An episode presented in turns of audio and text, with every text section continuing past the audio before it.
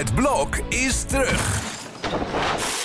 Vier koppels, vier bouwvallen, vier verbouwingen en dus een hele hoop stress. Het blok, iedere werkdag om half negen bij net vijf. Ze zijn jong, zijn nog jong. En hun harten liggen op hun tong. Altijd alert, erg alert. Hun mening eindelijk ongefilterd.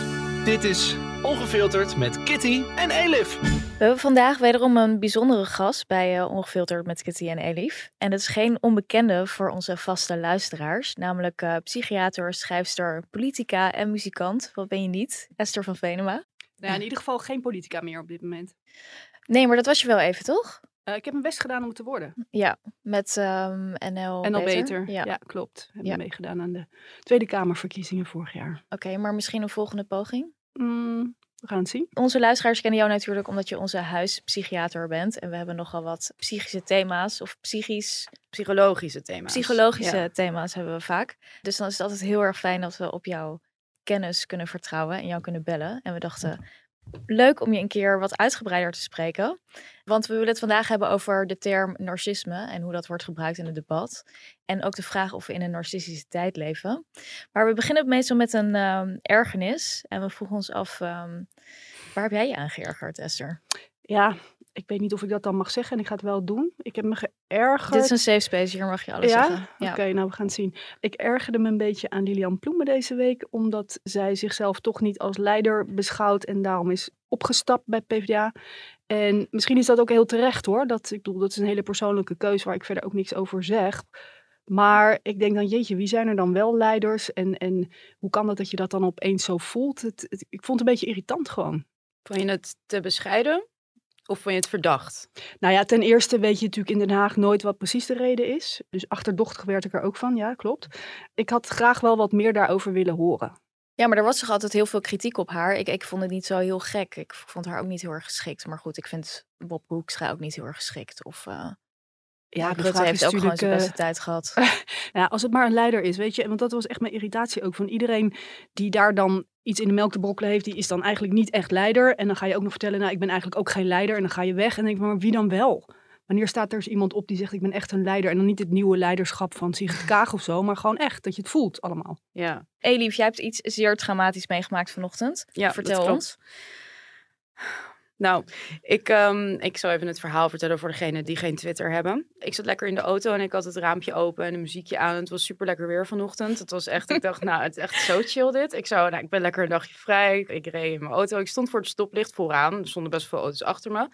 En ik had al mijn ramen open, want het was lekker weer. En het rook zo heel lekker naar lente, weet je wel. Dat je echt Mhm. denkt, oh, lekker. Daar word je gewoon vrolijk van. Nou, dus ik was helemaal voor het eerst in lange tijd gewoon zielsgelukkig in het moment.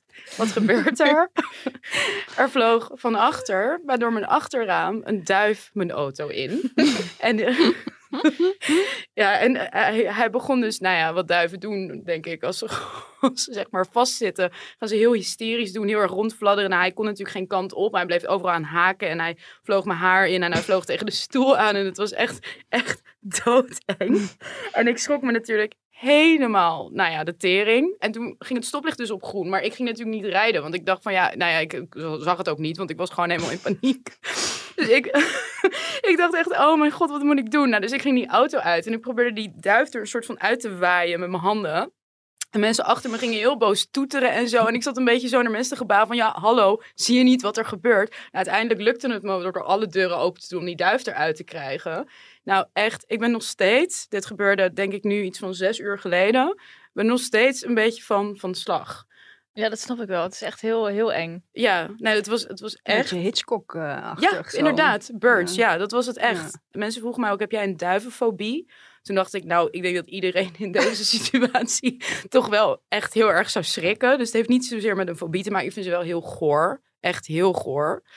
Maar ja, dat was, uh, dat was vreselijk. En ik heb dat ook even net op Twitter gezet. Ja, want, en dat um, was leuk, want dat werd meteen opgepikt door geen stijl. En toen gingen allemaal reageerders hele gemene dingen zeggen. Ja, ik zal het even. eens. Ze gingen heel seksistisch doen over dat ik, een, dat ik niet, mijn achternaam niet waard ben waar een man in zit. Oh. Omdat je dus zei van dat je moest hyperventileren en hysterisch werd. Dat had je op Twitter gezet, wat ook gewoon een Nee, beetje... ik niet. De duivel is hysterisch. Oh. Ik, nee, hyperventileren. Ja, oké, hyperventileren, dat is een beetje aangezet. Ik was niet echt aan het hyperventileren, maar ik was wel heel erg in paniek. Maar die was hysterisch aan het rondfladderen. Je had gewoon een hoge ademhaling. Oké, wil je even een eh, fractie uit de... Ja, we gaan een bloemlezing doen een van bloemlezing. mensen En dit waren nog de aardigste. Serieus.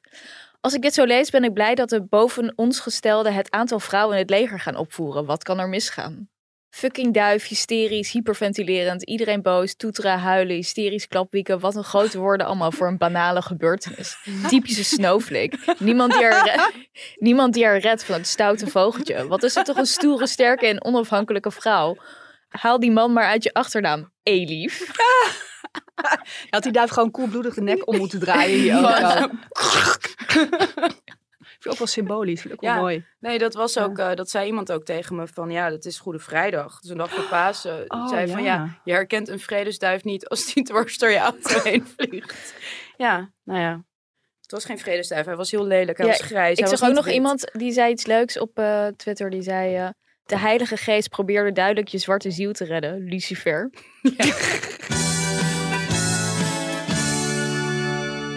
Oké, ehm, we hebben een nieuwe rubriek. En dat is ehm, de mansplainer. Want ehm, het is heel zielig. Mannen krijgen veel te weinig stem tegenwoordig in het debat. En eh, daar gaan wij van Elif en Kitty iets aan doen. Ja, wij Dus, geven de, man- de witte man, oude witte man, zijn stem terug. Ja, dus we hebben een zeven vinkjesman. En het is ook wel fijn, want er zijn heel veel onderwerpen. En daar kunnen die kleine vrouwenbreintjes van ons helemaal niet mee uit de voeten. Kleine hysterische vrouwenbreintjes, hè? Goed, goed dat je dat toevoegt. dus vandaag bellen we met de legendarische Arend Jan Boekenstein. En die gaat ons, ja, ze moeten wel een beetje snel zijn, de mensplanner, want eh, ons aandachtspan is ook niet al te lang. Die gaat ons even iets Ja. updaten over Rusland.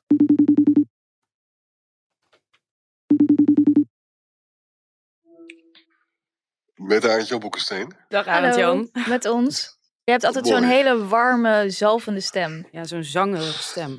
Ja, je hoort het. We, we zijn groot fan van jou. Nou, zo moet je niet beginnen. Je moet heel kritisch juist beginnen. Oké. Je moet zeggen van, je bent een oorlogshitser, meneer Boekensteen. Nou, ik, geloof, ik geloof dat het mensplanen is begonnen al. Ja. Ja, de essentie van het mansplain is wel dat wij er niet doorheen praten, toch? Oh ja, dat wij gewoon stil moeten zitten. Arend Jan, lukt het jou om anderhalf minuut lang zonder onderbreking van ons een eh, monoloog te houden? Oké, Vertel ons, wat is het beste scenario wat nu op tafel ligt? Hoe het kan lopen, wat er tussen, tussen Oekraïne en Rusland en hoe dat eruit ziet voor ons. En het slechtste scenario. oké, prima. Zal ik beginnen? Ja, Ja. mensplain ons. Oké, nou, we gaan het hebben over Rusland. Hè? En jullie vragen mij, wat is nou eigenlijk het slechtste scenario en wat is het beste scenario? Nou, laten we dan maar met het slechtste beginnen. Het slechtste scenario is dat Rusland eh, binnen een paar weken tactische kernwapens inzet. Dat betekent dat zijn eh, hele kleine kernwapens die je zelfs met mortieren kan afzenden. En of zelfs via mijnen. Hè? Nou, dus iedereen schikt zich een hoedje natuurlijk. Hè? En dat betekent dan dat vervolgens ook Rusland wint in de Oost-Oekraïne. En dat zou betekenen dat Rusland wegkomt met landjepik. En ook aan de wereld gezien heeft eh, dat ze bereid is geweest om kernwapens in te zetten. En dat ook heel effectief heeft gedaan. Het gevolg daarvan is dat andere landen denken van... hé, hey, dat is interessant. Dat zouden we ook wel eens kunnen doen. Je, je komt ermee weg als je gewoon een ander land aanvalt. En je kunt zelfs daar ook kleinere kernwapens eh, voor inzetten. Waar je dan bijvoorbeeld aan moet denken is dat eh, China wil graag Taiwan hebben. Hè? En als Rusland ermee wegkomt met landje pik, dan zou misschien ook China gaan kunnen denken van nou, dan kunnen we met Taiwan misschien ook wel wat meer risico's gaan nemen. Dat is denk ik het slechtste scenario. Maar zal ehm, Rusland het dan bij Oekraïne houden of zullen ze verder gaan dan dat? Nou, kijk, ze zijn nu, nu gaat het zo slecht met de Russen dat ze hun handen vol hebben aan Oekraïne en zelfs aan Oost-Oekraïne. Mhm. dat voorlopig is het niet zo dat de Baltische Staten of zo gevaar lopen. Want dan, dan moet Rusland echt helemaal reconstitueren. Want Het eh, omdat het dit- leger te Ja. zwak is, dus dat is de reden. Ja, ja. exact. Maar dat kan natuurlijk na een aantal jaar kan dat er heel anders uitzien. Zeker als ze dit zouden winnen. hè. Nou, het beste scenario is... Oekraïne brengt Rusland een gevoelige slag toe in Oost-Oekraïne. Dat betekent zoveelste verlies van Poetin. Na, na dat vlaggenschip en na die ellende allemaal in Kiev. En dan eh, generaals zeggen tegen Poetin van... luister eens, het was allemaal niet zo'n vreselijk goed plan. En ze zetten hem af. En vervolgens wordt het dan vrede gesloten met Oekraïne. En die generaals, dat zijn van de vredelievende soort, die houden zich daar vervolgens ook aan. Hè? En dan zou je dus een veel stabielere situatie hebben. En als bijvangst heb je dan ook nog dat in Wit- Wit-Rusland, Belarus, daar heb je Lukashenko, die wordt ook afgezet als Poetin het veld moet ruimen. Helaas is dit scenario ligt niet zo voor de hand, want Poetin is volstrekt paranoïde en heeft ook een eigen privé-militie die hem beschermt. Dus ik geloof niet dat dat snel zal gaan gebeuren. En eerlijk gezegd, maar ik ben een beetje een sombermans. Ik ben ontzettend bang dat eh, Poetin inderdaad snel een tactisch kernwapen gaat inzetten. En weet je waarom? Hij kan niet thuiskomen met een verlies. Kan gewoon niet. En alles is mislukt eigenlijk tot nu toe. Dus er moet eindelijk ook weer eens iets wat gaan lukken. En als hij dat tactische kernwapen inzet, dan iedereen schikt zich helemaal uh, ongeluk. En daarmee kan hij toch wel een doorbraak op, het- op het slagveld eh, bereiken.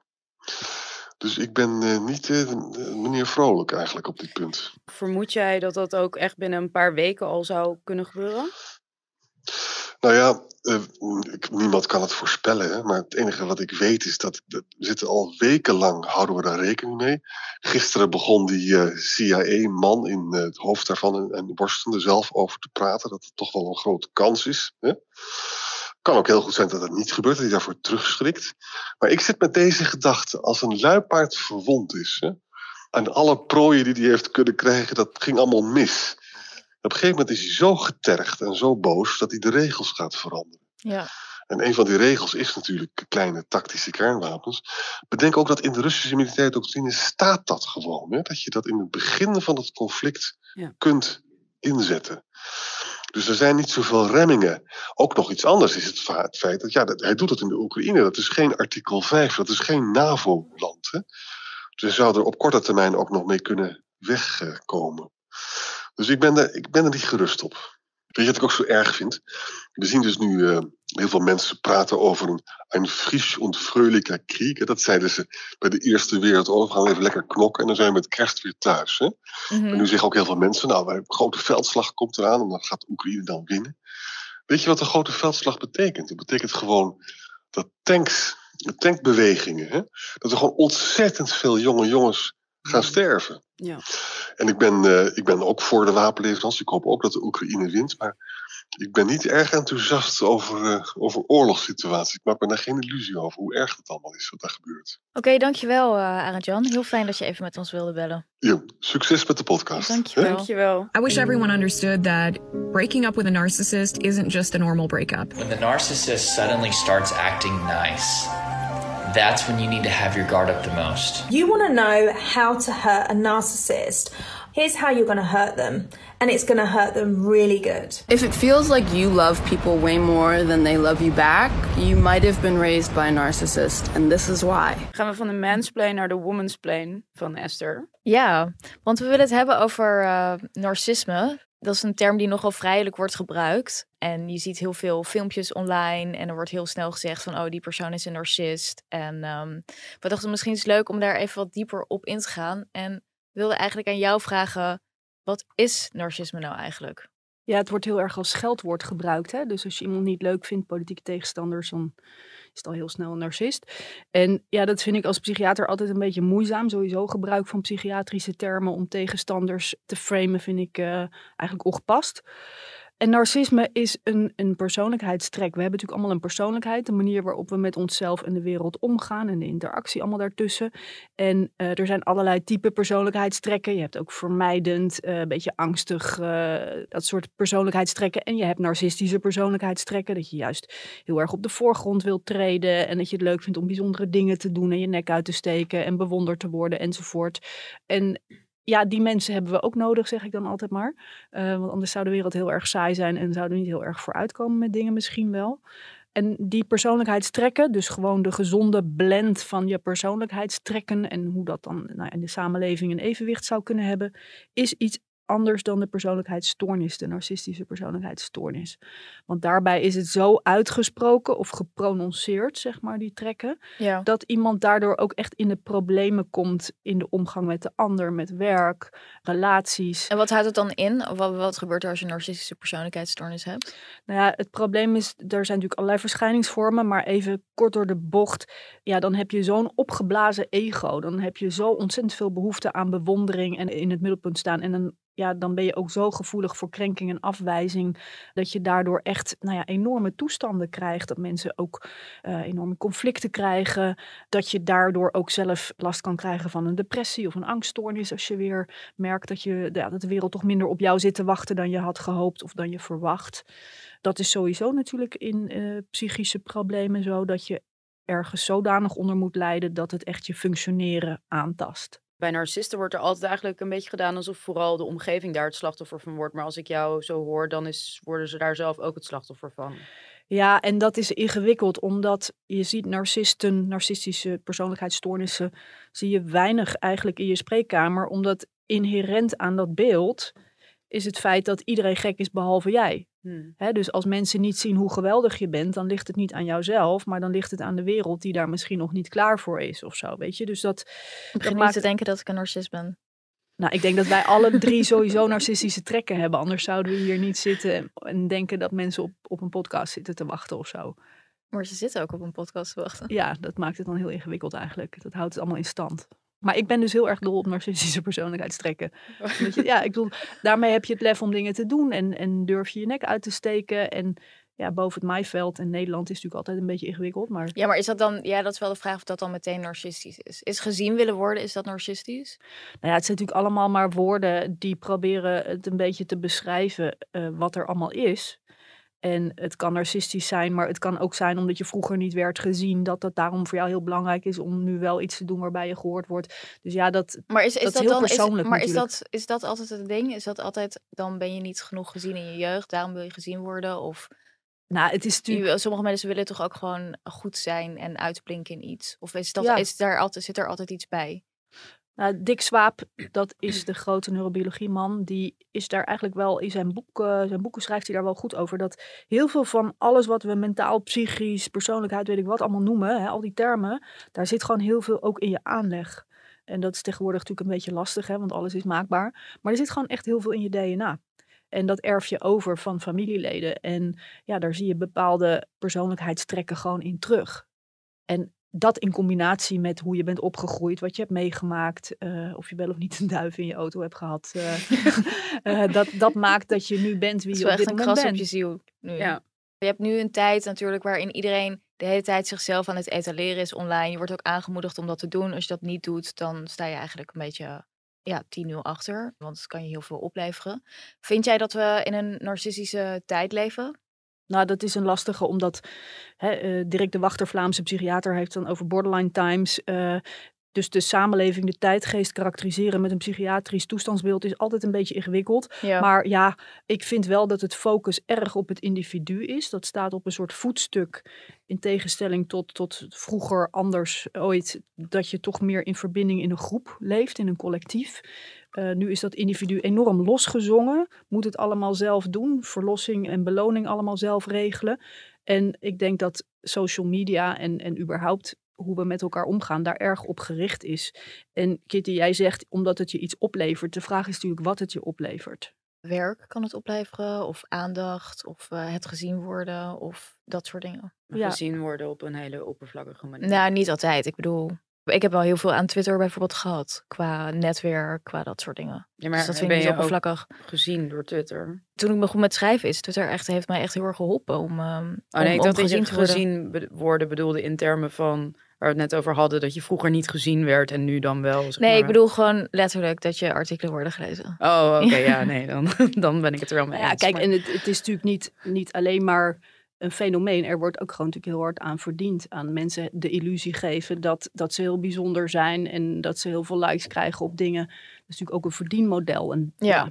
Ik zie natuurlijk wel heel veel jongeren voorbij komen in, in, in eh, de psychiatrie die daar toch wel onder lijden. Onder de leegte en de oppervlakkigheid, wat Elif inderdaad noemt. Maar wa- wat zie je dan precies? Nou, kijk, het, het mechanisme natuurlijk is dat als je erg leeft eh, vanuit de behoefte om op likes, op eh, aandacht, op externe prikkels, weet ik wat allemaal. Dat is natuurlijk iets wat oppervlakkig een voldoeninggevoel geeft. Mhm. Maar in feite is dat net hetzelfde als alles wat je beloningssysteem stimuleert. Cadeautjes, eh, aandacht, drugs, allemaal beloningssysteem. En op een gegeven moment heb je steeds meer en sterkere prikkels nodig om datzelfde fijne gevoel te blijven houden. En dan kom je gewoon in de richting van verslavingsbiologie, waarbij je ziet dat als dat te lang en nou ja, te veel op die manier zo blijft, dat mensen op een gegeven moment het risico lopen om somber te worden, om leegte te ervaren, om angstig te worden. Ja, sommige mensen worden er ook suicidaal van. Dus daar zitten wel risico's aan. En dat is wat jij ziet in de praktijk, dat die mensen kloppen bij jou aan. Ja, dus dat zijn mensen die aankloppen en naar buiten toe dat perfecte Instagram-leven hebben, maar eigenlijk zich eh, nou ja, heel erg leeg en eenzaam en naar voelen. Ik vond die Netflix-serie You, heb ik een stukje gekeken, Mhm. die vond ik daarin wel interessant. Hè? Dus dan zie je zo dat façade-leven van dat meisje en al die meisjes om haar heen. Ja, En die jongen ook wel. Maar en dan, want het gaat over, voor wie het niet heeft gezien, over een psychopaat. Ja, ik heb hem nog niet helemaal eh, afgekeken, maar inderdaad een psychopaat. En het viel mij op omdat die leegte zo mooi wordt neergezet. Ja, Hè, dus alles voor het imago, voor de façade. Hoe kom je over? Word je voldoende bewonderd? Dat vond ik heel interessant om te zien. Well, hello there. Who are you? Everyone just calls me Beck. And there you were. Every account set to public. You want to be seen, heard, known. Of course, I obliged. ja en dan ook wel tekenend of zo voor de tijd, dat dat toch veel voorkomt. Ja, dus dat beetje dat dubbelleven wat mensen hebben. Naar buiten toe allemaal geweldig, fantastisch. En, en nou ja, het kan niet op. En dan eenzaam op zo'n kamer zitten en eigenlijk ja, niet weten wat je met jezelf aan moet. Het ontbreken van echte zingeving, wat een heel ouderwets woord natuurlijk is. Ja. Wat, wat raad jij dit soort mensen dan aan om daar mee te breken? In zo'n zeg maar een beetje narcistisch-achtige loop is dit denk ik. Of zo gericht op de buitenwereld. Ja, dat is een vraag die ik mezelf al veel heb gesteld. En ook wel anderen, die hebben die vraag natuurlijk ook. En dan voor je het weet begin je heel erg ouderwets te preken. Van je moet, eh, nou ja, je moet de zingeving in jezelf gaan zoeken. Of in de verbinding met de ander. En ik vind dat, ik, ik, daarom ben ik ook wel benieuwd hoe jullie er zelf naar kijken. Want ik vind dat lastig. Want dan zegt iedereen, oh ja, verstandig, wat een goed idee. Maar de vraag is hoe je het echt kan doorbreken. En dat is best ingewikkeld. Ja. Ja. Want je bent er ook van afhankelijk voor wat jij zelf zegt. Voor werk, voor, nou ja, onder de aandacht komen. Ja, je hebt natuurlijk wel mensen die daar helemaal mee stoppen met alle eh, social media en zo. Maar goed, dat hangt natuurlijk wel heel erg af van wat voor werk je doet en of dat Ja. kan. En Het is vaak ook tijdelijk zo'n detox eh, ding. Dat is natuurlijk net als met, met gewicht. Dan opeens een ontzettend crash dieet. En dan ja, vallen mensen vaak toch weer terug. ja, en dan worden ze nog dikker vaak. Ja, Als ze dan weer terugvallen. nog ongelukkiger. En- Ja. ja. Ja, je ontkomt er denk ik ook niet aan om er wel deels aan mee te doen. Maar ik denk dat je dan misschien wel het doseren ervan, dat dat een beetje, dat daar de sleutel moet liggen. Dat je zelf een beetje moet kunnen inschatten wanneer het too much is. En ik denk dat daar heel veel mensen geen maat in kunnen houden. Nou ja, en dat is ook moeilijk. Want het wordt natuurlijk echt... Je wordt gebombardeerd. En daar zitten, zoals ik al eerder zei, ook heel veel belangen achter. Dus in die zin is het, is het een beetje nou ja, naar jezelf kunnen kijken. Van hoe gevoelig ben ik daarvoor? En hoeveel uur per dag is een optimum? En als ik het langer doe, dan merk ik dat ik dat rare, knagende, lege gevoel krijg Mhm. of zo, weet je wel? Ja. Maar ik vind hem wel ingewikkeld. En het is natuurlijk altijd fijn om een boodschap van hoop en een oplossing te kunnen bieden. Maar Ja, ik worstel er zelf ook wel mee, omdat ja, ik denk dat we in een samenleving met elkaar leven die nog niet zo eenvoudig is te veranderen. ja. Op dit punt dan. Is het zo dat de mensen die bij jou komen hiermee, dat die zelf ook doorhebben dat hun gevoel van leegte en dat soort dingen door, hierdoor komt? Of is dat een conclusie die jij dan trekt na gesprekken? Nou, het is wel iets waar we met elkaar inderdaad over praten en dan kan je er samen op uitkomen. Nou, ik had laatst bijvoorbeeld iemand die werd wakker en die ging dan checken op zijn telefoon, op Insta. eh, allemaal mensen die ook een bepaald soort eh, nou ja, artistiek beroep hadden zoals hij. En dan ging hij zichzelf direct vergelijken. En dan had diegene had een hele nou, vette kick, zoals hij dat dan noemde. En, nou, dus die stond al op met echt zo'n klote gevoel van ik heb weer gefaald. En ik ben weer minder eh, oké dan de wereld om mij heen. Dat is een heel simpel voorbeeld natuurlijk, maar als je daarop inzoomt, dan kan je natuurlijk wel zeggen van ja, is het verstandig om direct morgens eerst op je telefoon te gaan kijken? Is het verstandig om direct te gaan zoeken naar iedereen die het beter doet dan jij? Mhm. En dat doen we automatisch, een soort reflex dat je dat doet. Je met elkaar vergelijken de hele tijd. Ja, dus inderdaad, je kan ook beginnen met, met iets anders dan op je telefoon kijken, met, met nou weet ik veel, je kat aaien of mediteren of even een wandeling maken. Hè? Dus dat Ja. soort hele, ja, het zijn mijn huistuin- en keukenoplossingen, maar het bewustzijn van je gedrag helpt wel, denk ik, Ja. om te kijken waar eventueel ruimte voor oplossingen zitten. Ja. Heb jij dat zelf veel, dat je ehm, jezelf vergelijkt met anderen? Of, eh, Nou, ik heb hele narcistische persoonlijkheidstrekken, dus dat ben ik me wel heel erg bewust. En ik heb ook wel echt moeten leren, ehm, dat is het voordeel van als je psychiater wordt, dat je daar natuurlijk ook heel erg in gespiegeld wordt. Ehm, Want als psychiater ga je zelf ook ja, je moet zelf in ook in therapie, therapie. toch? Ja. Ik heb wel meer zicht daarop gekregen dat. Ja, ik, ik had het zelfs als ik een, een gaatje bij de tandarts had, dat ik daar dan echt heel somber en gekrenkt van kon zijn. Dus dat je leert van oké, dat is echt weer zo'n typisch narcistische trek. Hè, dus dat als je weer iets hebt wat tegenvalt of niet perfect gaat, dat je daar dan een naar gevoel van krijgt. Ja. En inmiddels kan ik daar dan wel een beetje om lachen bij mezelf.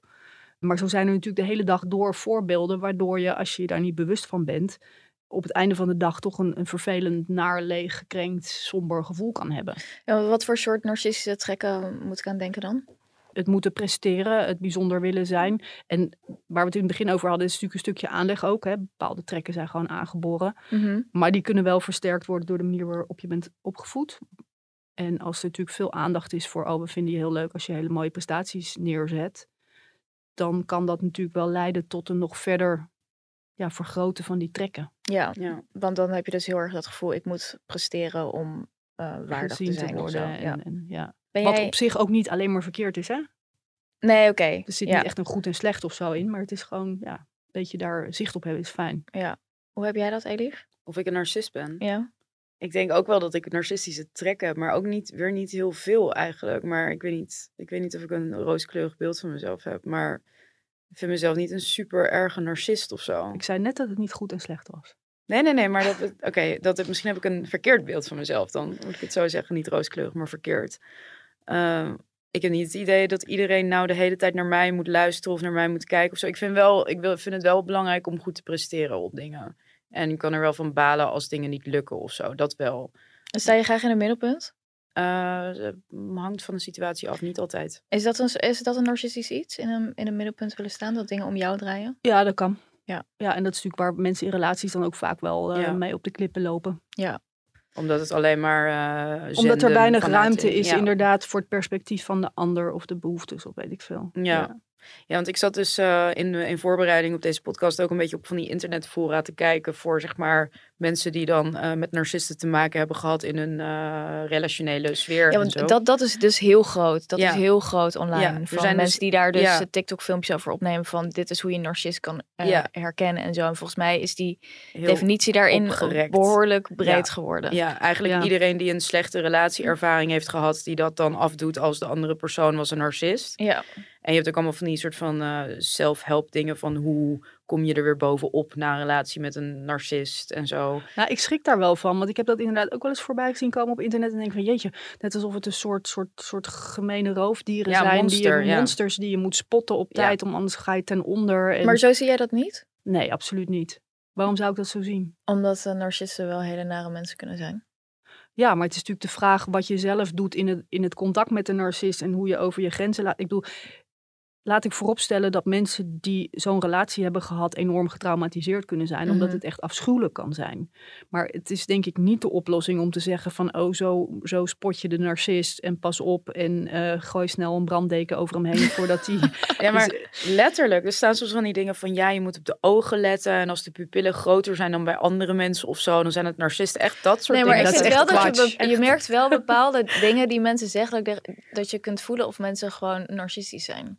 Vooral bij mannen vind ik wel. En je voelt het in, eh, in de gesprek, eh, manier waarop je een gesprek voert. Ja, en hoe mensen naar je kijken kun je het ook aan voelen.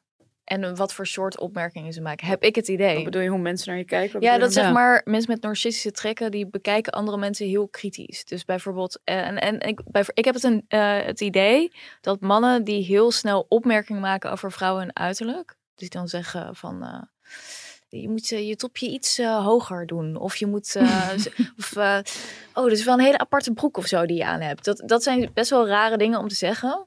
Maar Zeker dat- tegen dat- mensen die je niet kent. Het, het, dat is wel leuk, want dat, is, dat vind ik altijd heel leuk om op die manier naar mensen te kijken. Dat is natuurlijk een, een narcistisch persoon, die heeft vaak een heel erg opgeblazen zelfbeeld om een heel nou, klein, gekrenkt, eh, negatief ego te compenseren. Ja. En wat je krijgt in het contact is natuurlijk direct die machtsverhouding. Hè? Van Mhm. boven-onder krijg je dan Ja. direct.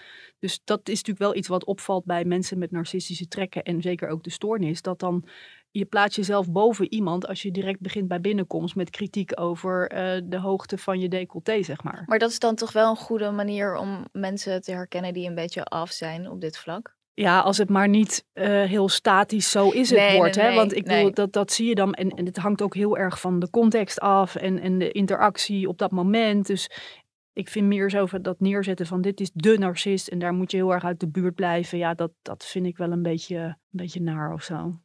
Maar het is wel de dynamiek, zoals wij dat noemen. Hè? Dus wat er gebeurt in het contact, wat je voelt, hoe die interactie gaat. Ja, die is gewoon wel, wel iets om rekening mee te houden of op te letten, ja. Ja. Maar het is ook vooral problematisch als je er heel innig mee eh, bent, zeg maar. Dus als, het echt, als je heel dicht bij iemand moet komen, relationeel of werktechnisch gezien. Toch? Als iemand zeg maar gewoon in passing een narcist is, dan is het niet voor Ja, jou dat niet is zo heel erg naar. Ik, over. bedoel, ik zie natuurlijk veel mensen met narcistische problematiek bij hun ouders. Ja. Ja. daar heb je geen keuze in, dus dat is echt heel, heel akelig. Als je als kind met een narcistische ouder opgroeit, vervolgens... Want hoe, hoe uitzicht dat dan als je een narcistische ouder hebt? Die ouder is dan het middelpunt van het universum. En dat Ja. betekent dat jij natuurlijk als kind veel minder gezien en gehoord wordt. En dat je vaak ook het probleem hebt dat je ter meerdere ere glorie van die ouder bestaat. In plaats van dat je jezelf normaal kan ontwikkelen met alles wat jij nodig hebt. Mhm. Hè, dus dat geeft een heel raar beeld over jezelf. En in later leven is het natuurlijk zo van, nou ja, op basis waarvan kies je zelf relaties met mensen. En als je telkens weer de narcist uitkiest voor je relatie, dan kan je natuurlijk ook je afvragen van, waarom zoek ik dat? Wat zegt dat over mij? En wat maakt dat ik daar toch elke keer weer op uitkom? Ja. Dat is geen toeval. Laten we even gaan naar Hugo de Jonge, die ook vaak. eh, Sorry. die ook graag het, verwij- Het zijn jouw woorden. snel het verwijt krijgt van eh, narcisme. Nu weet ik natuurlijk dat jij als psychiater dat absoluut uit een boze is om iemand te beschuldigen van eh, een psychische stoornis zonder dat je die, of te beschuldigen, of eh, te constateren, zonder dat je die eh, zelf hebt onderzocht. Maar vorige week eh, of een tijd geleden was er, nou ja, een heel gedoe over, eh, hij zou misschien aftreden, want zus, zo heel lang verhaal. Ik denk dat de meeste mensen wel het hebben gevolgd. En toen vervolgens... Dat dit wel iets sterker kan. Oké, doe jij maar. Jij bent parlementair journalist. Leg jij het maar even uit. Hey, lief. Hij moest eh, in de Kamer komen omdat hij eh, eerder had beweerd dat hij niks te maken had gehad met de mondkapjesdeal met uh, Siewert van Linden. En toen later waren er uit uh, gewopte documenten bleek dat hij uh, zelf appjes had verstuurd aan zijn ambtenaren. waarin hij zei van joh, je moet contact zoeken met Siewert. En hij had zelf ook met Siewert geappt en zo. En hij had dus eerder uh, naar buiten toe, eigenlijk tegen de pers, had hij gezegd van, uh, dat hij daar niks mee te maken had. En dat bleek dat dat later wel zo was. Ja, dus dat. En toen de volgende dag, toen uh, draaide hij het eigenlijk om. Dus toen, uh, ja, laten we even luisteren wat er gebeurde. Wat ik zelf moeilijk heb gevonden, wat me echt ook wel heeft geraakt, is dat er zo gemakkelijk wordt getwijfeld aan je integriteit of aan de intenties waarmee je je werk doet. Ik doe mijn werk naar eer en geweten. En ik doe mijn werk naar eer en geweten. Kijk, ik doe mijn werk naar eer en geweten. Maar dat betekent mijn niet werk dat u met geen hart en ziel maakt. en met huid en haar, inderdaad. En ik ben een mens van fouten en gebreken. En volgens mij zijn we dat allemaal. Ja, ik had hierover getweet en um, dat ging uh, viral. Ik haat het trouwens altijd als mensen hun eigen tweets aanhalen of doorsturen, wat ik echt verschrikkelijk narcistisch vind. Maar ik Heel het nu narci- toch doen. ik- ja. Het is goed dat je dit zelf ziet ook. Ik had erover getweet. Hugo is een man die wanneer zijn vrouw lippenstift van een andere vrouw op zijn overhemd aantreft, het omdraait en haar teleurgesteld begint te verwijten dat ze geen vertrouwen heeft in hun relatie en hoeveel pijn hem dat doet. ja, ik vond het wel uh, gaslighting wat hij deed hier. Ja. Kan je dat zeggen, denk jij? Nou, ik heb daar ook over getweet, want ik vond het echt... Ik werd er echt helemaal moeilijk van die uitspraken. Huid en haar, uh, ziel en zaligheid, weet ik wat hij allemaal bijhaalt. En het probleem... gebreken. Een mens, ja, fouten en gebreken. Ja. En nou ja, het kon niet op. Maar waar ik heel veel moeite mee heb, is het feit dat, dat hij eigenlijk een soort spin ervan maakt die ons allemaal op een heel fundamenteel niveau raakt. Namelijk ministers, overheid, politici, dat zijn toch een soort ouderfiguren. Hè? Dus die connotatie heeft het wel. Dus als zo'n figuur als Hugo de Jonge dan gaat zeggen van ja, maar ik ben eigenlijk wel heel teleurgesteld dat jullie me niet vertrouwen. Dan gaat het niet meer over, hey, ik heb gelogen en het klopte niet en uh, dat is niet oké. Maar dan pakt hij eigenlijk een niveautje dieper, waarmee hij ons eigenlijk aanspreekt onbewust op, op iets wat we niet willen. Namelijk, we willen niet wantrouwen, we willen niet twijfelen aan zijn integriteit, want hij, hij doet zo zijn best voor ons. En dan wordt hij een beetje ingewikkeld, want dat is gevoelsmatig heel moeilijk om daaraan te ontkomen. En toen vervolgens deed Rutte er volgens mij de dag daarna ook nog weer zoiets. Namelijk door te zeggen van ja, het gaat er soms een beetje, wat is het, robuust aan toe. En we zijn niet van marsepein en dit en dat. En uh, waarmee iedereen die daar moeite mee heeft met het feit dat er gelogen is en daar niet fatsoenlijk op teruggekomen wordt. Dat die dan een watje is. En ja. dan kom je weer op hetzelfde uit. Niemand wil een watje zijn. We willen allemaal stoere, tough people zijn.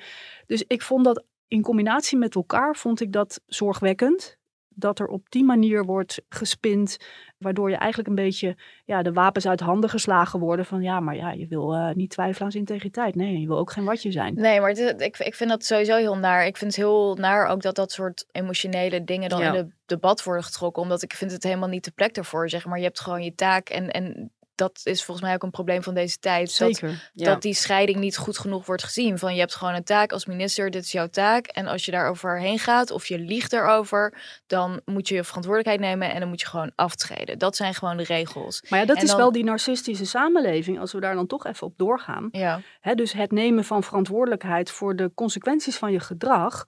Ja, dat is typisch ook wel een probleem bij narcisme, zonder dat ik hier mijn diagnostiek bedrijf, dat je dat dus niet doet dat die aan die ander ligt. En dat die het niet goed ziet. Ja, of... want het is ook, zeg maar, ik kan me wel voorstellen dat er bepaalde politieke figuren, laten we geen namen noemen, dus echt zich geen leven kunnen voorstellen buiten die politiek. En dat het dus ook ten koste van alles eigenlijk gaat. Dus ook als je die fouten maakt, dus ook als je inderdaad gewoon de regels eigenlijk overtreedt, wat we normaal heel lang in de Nederlandse politiek niet normaal hebben gevonden, dat je dat eigenlijk spint op een manier van ja, maar het draait gewoon eigenlijk om mij. Dus Ja. waarom zou ik verantwoording op die manier moeten afleggen en dan de mensen ja, die die verantwoording vragen eigenlijk in een bepaalde hoek neer proberen te zetten. Ja. Ja, we hadden het net even over gaslighting, maar misschien weet niet iedereen wat dat is. Kun je uitleggen ja, wat dat precies is? Ja, het is een beetje techniek die volgens mij ehm, door Stasi, eh, Rusland, Oost-Duitsland, eh Sovjet-Unie-tijd. Nee, Oost-Duitsland werd het volgens mij gebruikt. Ik moet een beetje schuldig blijven, precies het ontstaan. Maar het gaat erom dat je inderdaad mensen op het verkeerde been zet en het idee geeft dat zij gek zijn, doordat je allerlei signalen eigenlijk afgeeft, waardoor mensen onzeker kunnen worden en gaan twijfelen aan zichzelf.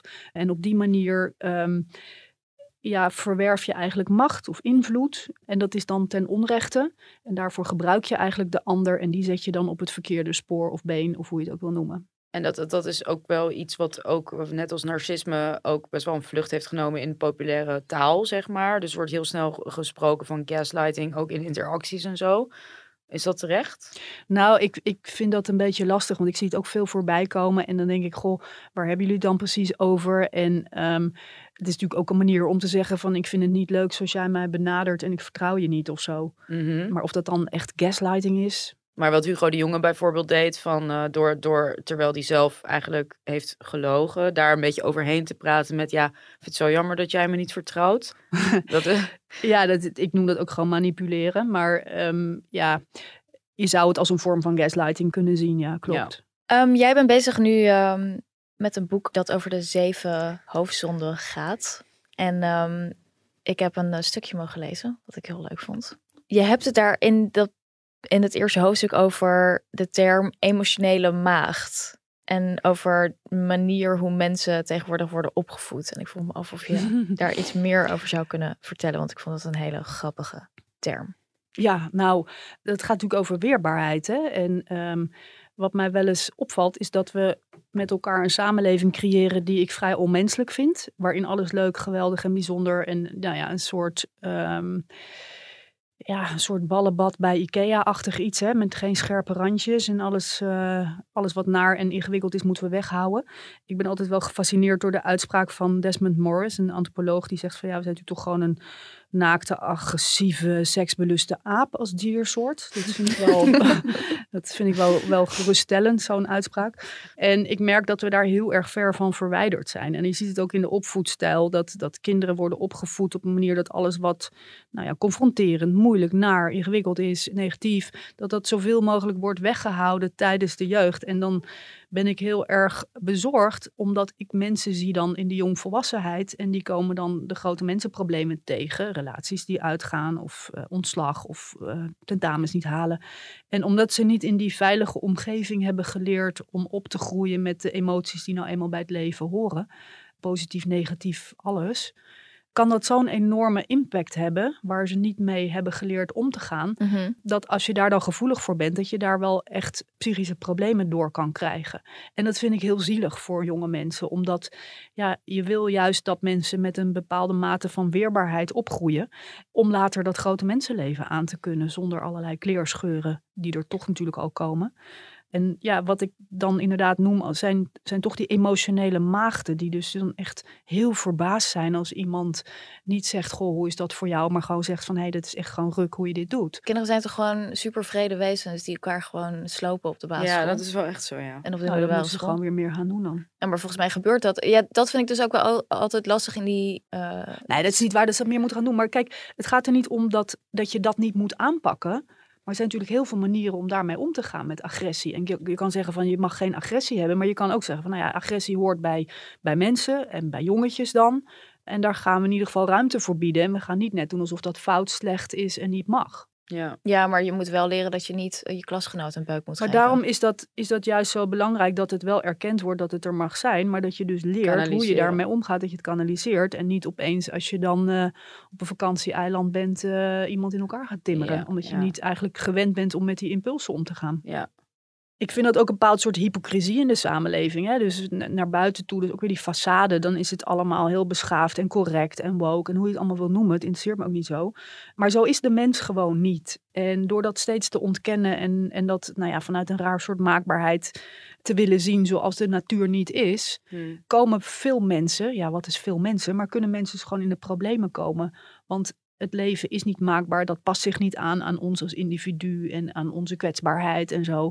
Maar Dus is het ja. ook niet, ehm, is het niet altijd zo dat we elke generatie denken, oh, de generaties na ons, die zijn minder weerbaar of die zijn minder sterk en wij hebben nog dit meegemaakt. Is dat niet eigenlijk altijd zo dat mensen dat denken? oude lullen praten ook, dat Ja. klopt. Maar ik vind wel dat je tegenwoordig kan aantonen met cijfers dat veel jongeren gaan dysfunctioneren door mentale klachten. Ik bedoel, in, in ondernemingen, bedrijven is het echt de grootste factor die tot uitval leidt. Maar is dat alleen bij jonge mensen of ook bij... eh, Nou, het is wel opvallend groot percentage onder jongeren. Ja. En ehm, nou, daar heeft corona nogmaals ook niet eh, aan bijgedragen. Maar heeft, heeft dat ook te maken, want ik vraag me dan wel af of dat alleen dan met die weerbaarheid te maken heeft, of ook gewoon met dat we een generatie zijn die minder zekerheden heeft en dus e- eerder ja, gewoon in de problemen komt. Ik bedoel, als je flexcontracten hebt en je hebt geen uitzicht op een huis en een studieschuld van hier tot Tokio, dan ja, dat zijn problemen die eerdere generaties gewoon niet hadden. Dus dan, dan is het toch logisch ook dat je daarmee. in Ik de denk dat het een komt. combinatie is van een aantal factoren. Hè. Wat je zegt zijn natuurlijk gewoon feiten. Maar de opvoedstijl die, die draagt er ook aan bij. Social media als ontzettend dominant aspect in ons leven is denk ik ook een factor. En dat bij elkaar maakt dat je wel of niet meer risico hebt voor, voor dit soort mentale klachten. Ja. En Ja. het, is natuurlijk ook, het is natuurlijk ook waar we de illusie waarin we met elkaar leven dat je continu gelukkig moet zijn. Hè? Dus het verwachtingspatroon, daar klopt natuurlijk ook helemaal geen hout van, vaak. Oké, super fijn dat je er was. Ik Ja, vind het gezellig en leuk om hier eh, met jullie te zijn, eindelijk een keer. Ja, en eh, we spreken je snel weer. Ja. Onze huispsychiater, we Ja. zijn heel blij met jouw adviezen altijd. Ja, Nou. we kunnen niet zonder. Ja. Ah, dat is weer zo goed voor mijn narcisme. Bye. Doei. Bye.